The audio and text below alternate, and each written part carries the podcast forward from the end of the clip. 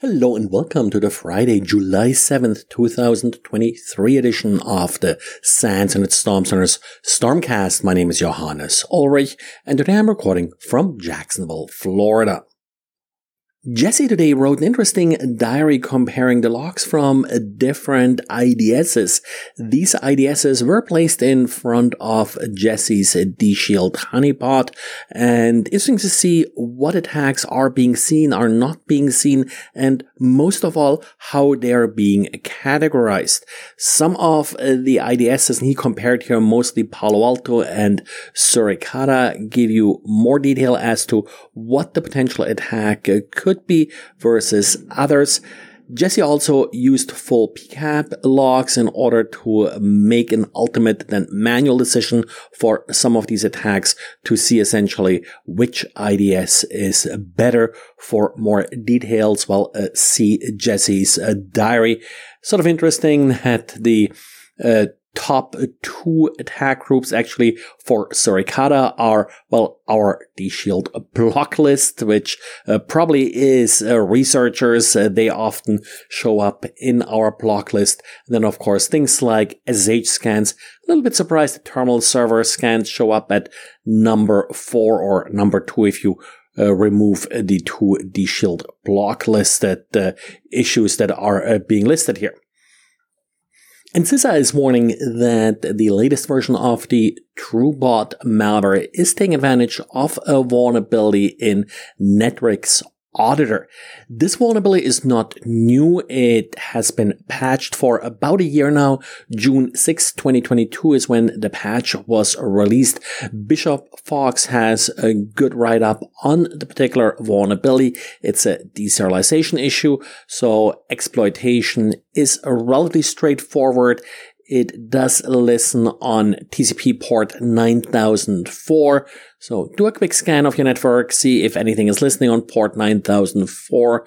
Not sure how popular this particular application is, but apparently popular enough for TrueBot to sort of deviate from its normal pattern. It's usually just going for phishing emails. Well, and now they're actually actively scanning for a Netwrix uh, auditor.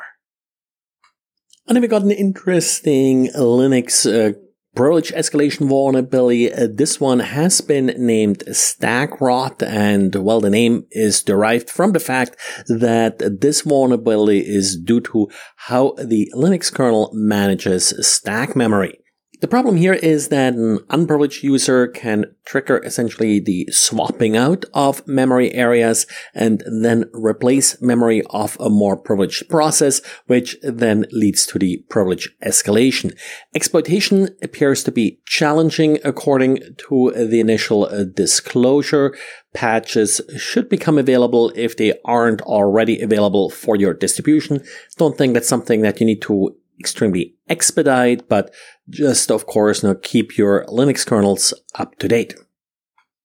And I believe last week I mentioned a vulnerability that allows attackers to bypass some of the restrictions Microsoft Teams puts in place uh, for, to protect users from attachments sent from outside their organization. Now, Microsoft does not consider this sort of an actual vulnerability. They're considering it more social engineering.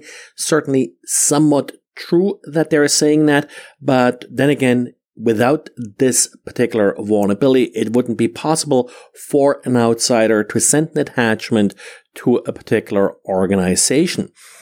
We now also have an exploit tool that makes exploitation of this vulnerability easier. Teams Fisher, this I think certainly makes this an more urgent issue. Definitely do educate your users that they have to be careful when they receive attachments from outside the organization.